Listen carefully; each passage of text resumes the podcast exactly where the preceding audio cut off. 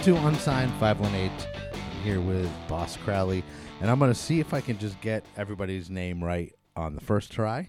I I doubt it, but I'm gonna I'm gonna give it a shot. We got Nate, Ben, Tom, Peter John. Correct. Boss Crowley, good to have you in the house. We went back and forth a couple times, as I do with everybody. Like it's always schedules and things just never work out um, when we always plan them to, but they always seem to work out eventually. So, welcome to your eventually, I guess, because we went back and forth a bunch trying to line it up, and now it's happening. So I want to thank you guys for for coming together on a what is it a Tuesday night? it is a Tuesday. Yeah, thank you for having us. Yeah, it's funny in- in the in the rock and roll world that like Tuesday night seems to be the night that works for everybody. You know what I mean? Because it's like no one's doing Fridays and Saturdays. But but anyway, so we want to um, later on in the show we'll obviously play some uh, Boss Crowley songs. But I think what we should do now is I guess go back to the beginning of. Uh, Boss Crowley, how it kind of came together, and I guess you said Nate and Ben, you guys are gonna kind of tell the story, uh, go go in the way way back machine. So Yeah, so um, Ben and I met. Um, I was uh, interning in Albany. I'm originally from New York City. I was interning in Albany and needed a place to stay. Um, and I met Ben through a friend. Uh, Named our wives. named our wives, correct? uh, future wives. Um, we were hanging out and uh, met Ben, and like 10 minutes after meeting Ben, we decided that uh, I would be staying at his place the whole summer. Um, yeah, fast forward, we, we both found that uh, we, we're both like real into music. Um, so during the pandemic, um, I had moved up to the capital region. Ben was already in Troy and uh, we started messing around and uh, ben brought his banjo over and i was playing the drums and uh, you know got a playlist together uh, ranging from OutKast to uh, paul mccartney and Loretta Lynn. and loretta lynn little right. Frank Ocean too. Yeah, so we were um making so yeah, we started jamming like once or twice a week and then it was like the pandemic started like loosening up a little bit, so we were just kind of thinking like who else of our friends would want to join this cuz we were finding it was a little bit limiting to just have like we had other instruments around the room, but like um you know, if the drums aren't going then we're not always finding it where we need to be and um you know, then we also um so I had been jamming a little bit with Peter John and Tom before the pandemic. Um, and then so when we started opening our world up more and more, we brought these guys in and the covers got louder. Um, and we did an initial show where we just pretty much did covers and we like were just at this time trying our hand at writing music. But uh yeah, we kind of transitioned from covers to you know, trying to put pen to paper and figure figure some of our own stuff out. and when like when was this when you start like uh, timeline wise when you started writing your own songs and so it was the summer of 2021 okay Um, yeah, so Ben and I started playing like that spring. I remember we got like vaccinated right like a month or two after we started playing, and um, yeah, so we we did that open mic. I think it was like an an alleyway in Troy, and then shortly thereafter brought in, you know, asked Tom and Peter John to come play with us, and um, started writing. I think Duck on a Rock was one of the first ones, or I don't, I don't even remember what the first actual song was, but Yeah, I think it was Locomotion as well. It was uh Locomotion and then Duck on a Rock was like maybe number 2. It was Tom's first song. There was a few others uh, mixed in that we kind of tabled because they either didn't go anywhere or didn't fit with what we were trying to do as well. Um, but yeah, and then we played a few open mics at uh, the Rustic Barn, and we threw a little backyard bash at Ben's um, backyard slash kind of alleyway access point and at his ho- at home in Troy, and um, that was really fun. We invited a few of our other friends to play. Big Maybe, uh, Yep.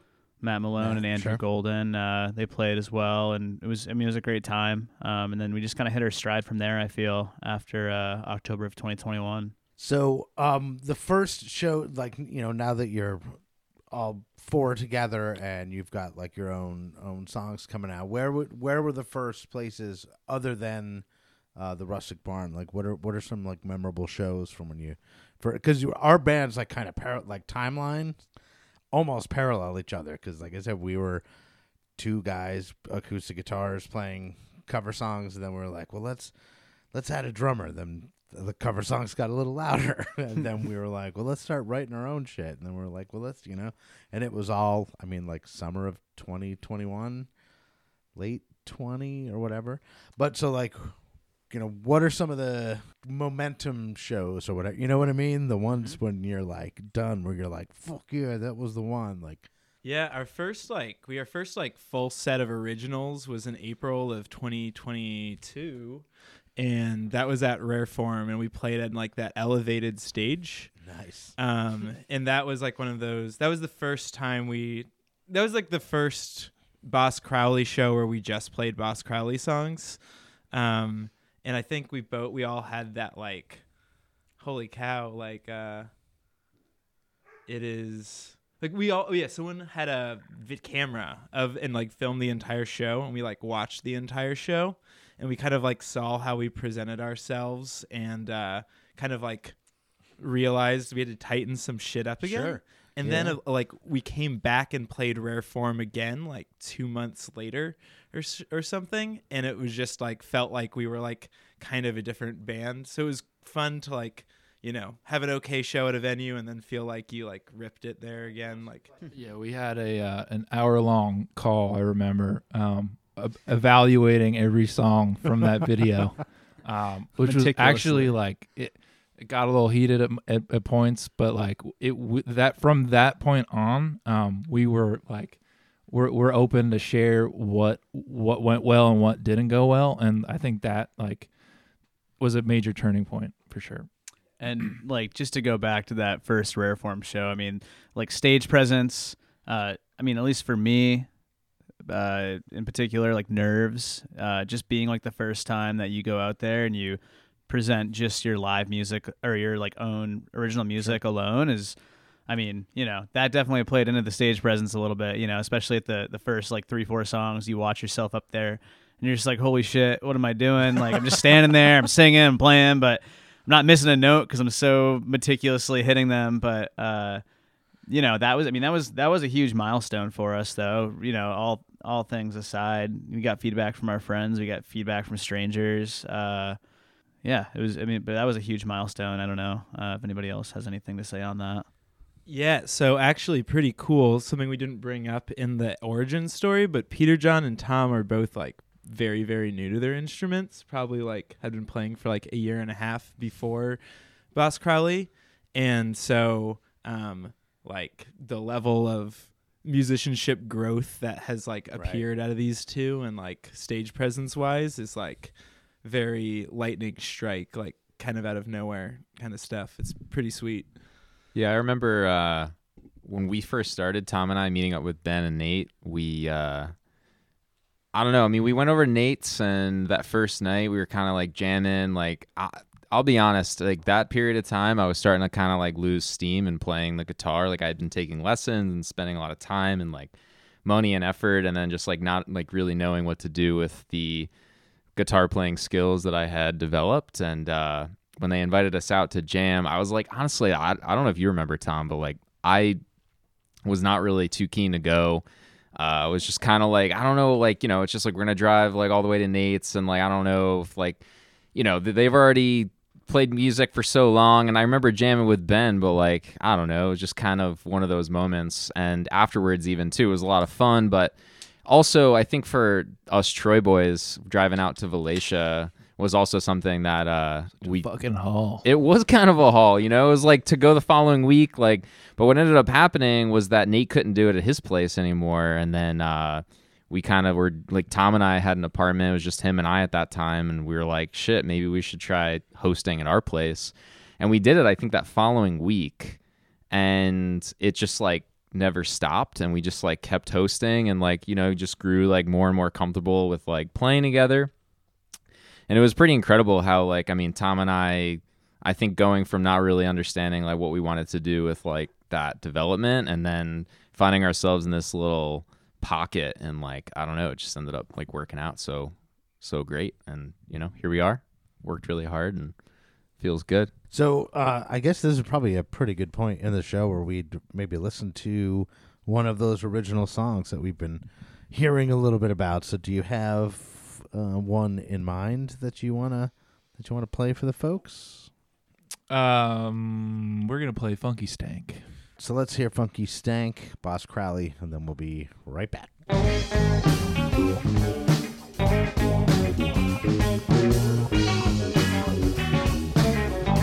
keeps the house like a pigsty. She can't tell one from another. What can I say? Style is reckless, like a CBGB. She don't let that tax man get in the way.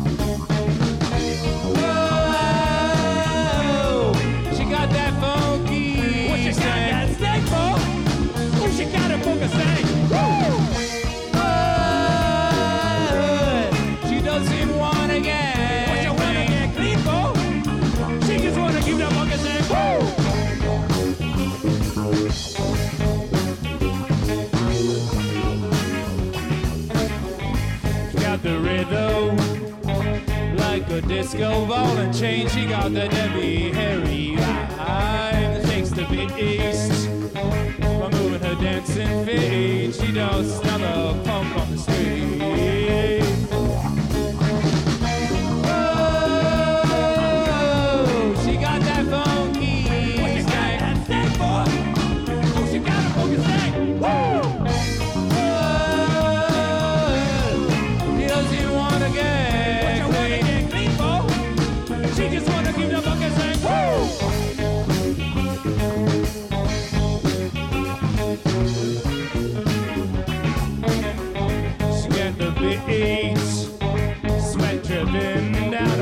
She gon' let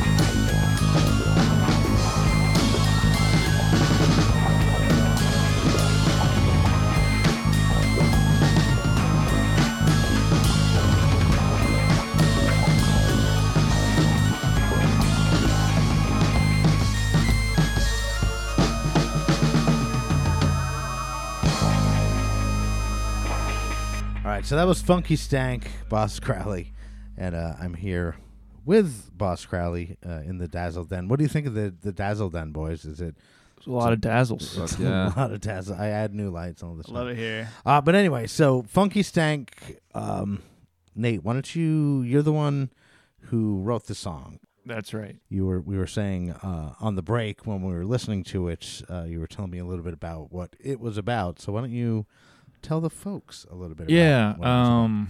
Well, I so I grew up in the Lower East Side of Manhattan, like the East Village, and um, Funky Stank. It, it sounds like a you know cheerful song, but it, it, it is about like uh, you know like a punk going to CBGBs who t- struggles with like a heroin. um, it's you know it's definitely a darker thing. Um, but um, yeah, I uh, I'm very much reminded of um, that childhood experience in Troy. Honestly, like the the vibrant kind of creative um, energy that's that's going on in, in the music scene, especially. Um, you know, shows at No Fun like every single night, and all, all these, you know, kids and college kids and young adults and wh- whoever like coming out to these punk shows and, and it's it's good energy and it reminds me a lot of of that um, the same kind of like early 90s East Village energy so yeah that that's the ins- inspiration for Funky Stank basically And that kind of leads us into another thing that we were talking about again while we were listening to the tune, um, the the scene in Troy, like you were bleeding into that. But that, you know, I was saying I used to live in Troy, and I haven't lived there in I don't know, Christ, how old am I? I don't know. I spent the ten years, let's say, something like that, and it was just starting to go from like this, like uh, weird negative attitude towards it from the people that didn't live there and seeing it change and starting to like shift to something like really cool and then now as like an outsider you know living out here in the country like i'm like god damn like you know it's almost like like uh watching something grow you know that you that you care about and you're like oh th- it did it you know what i mean so like that's kind of how i feel about troy i'm like look at it go look at it go so you guys um are pretty much consider yourself a, a Troy band to through and through. Yep. So, and you were mentioning, you know, no fun and places like that. Like, are there any other? um What was it? Was the the Bacchanalia? That was what first weekend of October? Yeah, it was, or yeah, it was like the first weekend, like September 30th, I think. Yeah, and we were we were asked to play uh, a couple things, but like it's like you know it's hard to get uh, schedules together, and we had a shitload of gigs that month, and it was like, but you guys were obviously there, and uh any any torrid stories or anything? Yeah. so, well, we, I, you know, I don't want to like uh, put, I don't want to necessarily make this claim, but we did play one of the first uh, sets of the first ever Bacchanalia, which was kind of cool. Uh, like you said, the scheduling was was uh, challenging. I think a little bit, even for us too, because I remember we specifically. Like I don't know, we just we all work like nine to five jobs. We uh, we we get out you know at, at five or four or six sometimes. And um, you know we gave availability. We got 4 p.m on friday and we just rolled with it. Uh, don't tell my uh, don't tell my boss but cut out of work a little early didn't say anything about it. No big deal. Um, but we, we played at rare form. Uh, we played at rare form and they had like the biggest stage we've ever played on. It was just this kind of like large like trailer stage. Um, i mean it was really cool. Uh, guy named Dan Madelone did the sound for us. Really cool, uh, cool setup, and we got way more people than we thought we would at 4 p.m. on a Friday. Um, and I feel like that like just set the tone for the festival, which you know, I mean, ha- I had like a really great time, like one of the fondest memories I've had in a while, like playing, seeing music. Um, I didn't have a ton of expectations for it. I was kind of just like, let's see what happens, and I mean, like the energy in the city and like in the community and the people that turned out, like all the venues that had shows like No Fun and Rare Form, Browns, the Malt Room and the Tap Room. Uh, El Dorado turned into like the punk metal den on Saturday afternoon, which was really fucking cool. Uh, it was just, it was like really rad. Um, and that was like the culmination of a lot of people in the Troy community who are part of the music scene, who aren't part of the music scene and it was just like really awesome to see the energy and, and the collaboration and everybody supporting each other's shows. I mean, and it was it was wild to see the fact that like probably fifty percent of the people that attended the festival were either the musicians or the people that attend or that like were affiliated with the musicians. But I mean, I think it's like sky's the limit with that thing. Um, as long as they they keep it going, I think um, it's really cool. Yeah, definitely agree with what Tom was saying about like seeing everybody that you know in the scene at those shows. Um, something that I, like I think when we all got on stage, and it definitely, you know, just starting at 4 p.m., like it didn't feel like very many people were in the crowd. But then, like, I like we started just hanging out during the festival, and like people were like, "Oh, yeah, I saw your show," or like uh, bands that we played with, we just like randomly like all of a sudden just kind of like appeared like in the side corner, and so like in a lot of ways, it just kind of felt like of like a lot of the bands that are just like always playing around finally have like time to see each other because everyone cleared their schedule for a weekend. Right. and like it was just cool to see like you know the the guys in the scene around that like you dig i don't know and then they get to see you. And it was just like a really cool meeting of the minds I, in my opinion. Yeah, and I've just found, you know, the scene around here is supportive like you know you said supportive and when when tom you said supportive i was like that's the word you know that's the word because like everybody around here is super supportive. Like when you're on a bill with the band the opener stays for the whole show and the you know the whoever's like playing last is there at the beginning watching and like i've always been like I haven't been like in bands, but I was in radio and like shit like that, like kind of behind the behind the scenes stuff. But like you would always see, you know, bands roll in five minutes before they were about to play. They'd walk in, they'd have their like sound guys do their sound check. They the real band walks in, plays their songs for thirty five minutes, and then walks walk out and leave. And it was like that's what I always saw, like with the the national acts, you know. It's like all these huge bands are like a bunch of dicks. Um, so it's it's nice to see like a scene where you're just like all these bands supporting each other, even if they're not in the same quote unquote scene. You know, you'll see. And again, I say this all the time, but like you know, the folk people at rock shows and electronic music at at punk shows, and everybody's just oh, I'm here to support the scene. So. That's like a really cool thing about No Fun is like every once in a while I'll see a show where like uh you're like seeing Ben Seretan or like an ambient musician play and then they'll do like their 30 minutes. People are like sitting on the floor and then like the next set will just be like some crazy punk band and like everyone has to like get out of the zen trance they were just in for a little bit but you know, it gets it, how many different experiences can you have Yeah. in one night? You know, what I musical mean? Like, whiplash yeah, In I mean, Troy, probably like five or six at least. right. So I guess that will lead us into the second song um, from Boss Crowley that we were going to play. So, uh, what tune are we going to play? Yeah, we'll listen to this song called Cessna.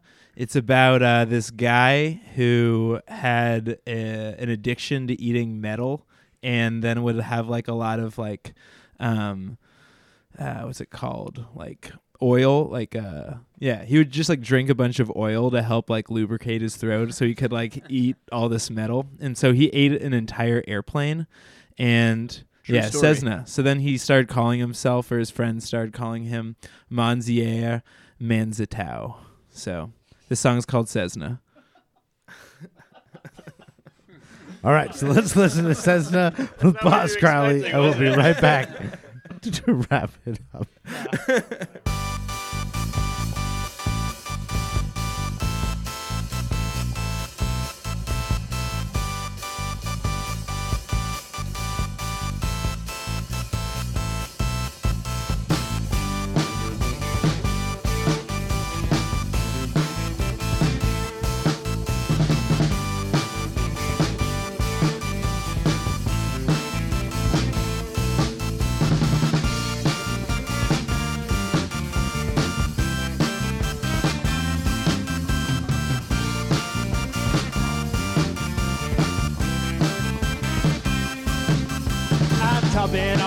of a spoon on a plane flying high, but it's under the moon. Cabo sounds relaxing, but the hunger pain's so taxing when you're sitting in a metal room. Commonly eat the tin cans or pour out ogres of yam. I'm burping and I'm slapping the screws out, so call me Monty,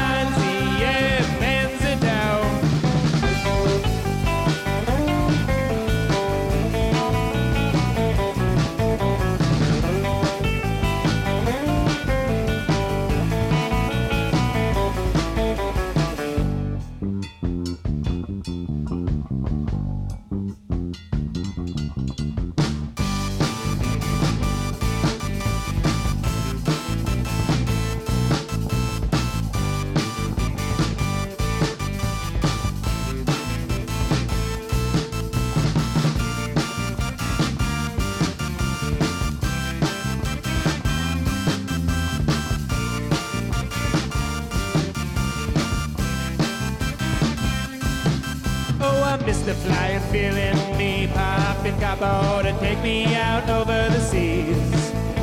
My cousin owns a Cessna and I saw it with my renter gonna sit in the belly of me. I've eaten bikes and TVs, a computer and some old trophies. I'm prepping and I'm slapping the screws out. So coffee minds, yeah, fans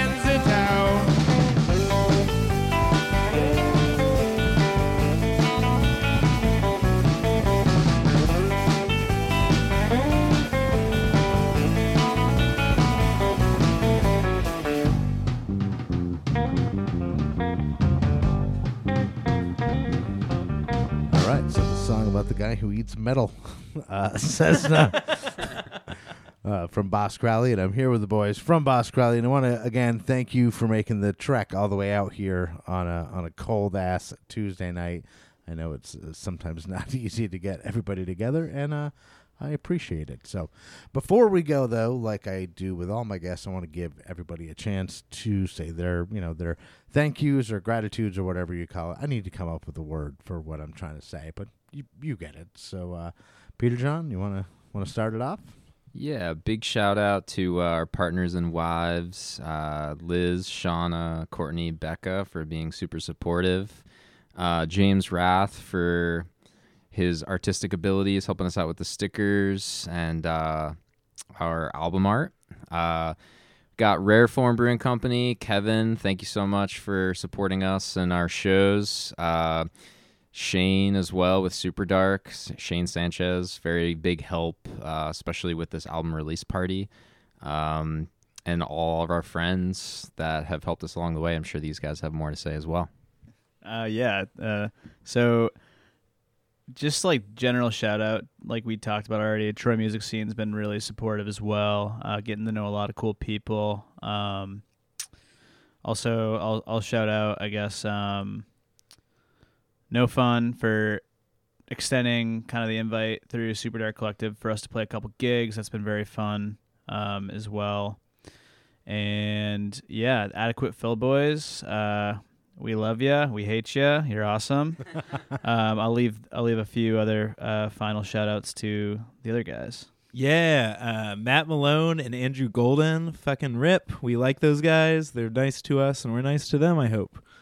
Tell call call in and tell us. Are we nice to you? um, uh, yeah.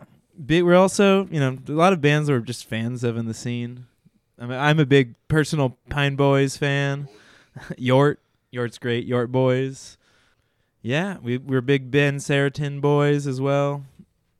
I'll pass it on to Nate. Shout out to Becca, my wife, creative partner for life.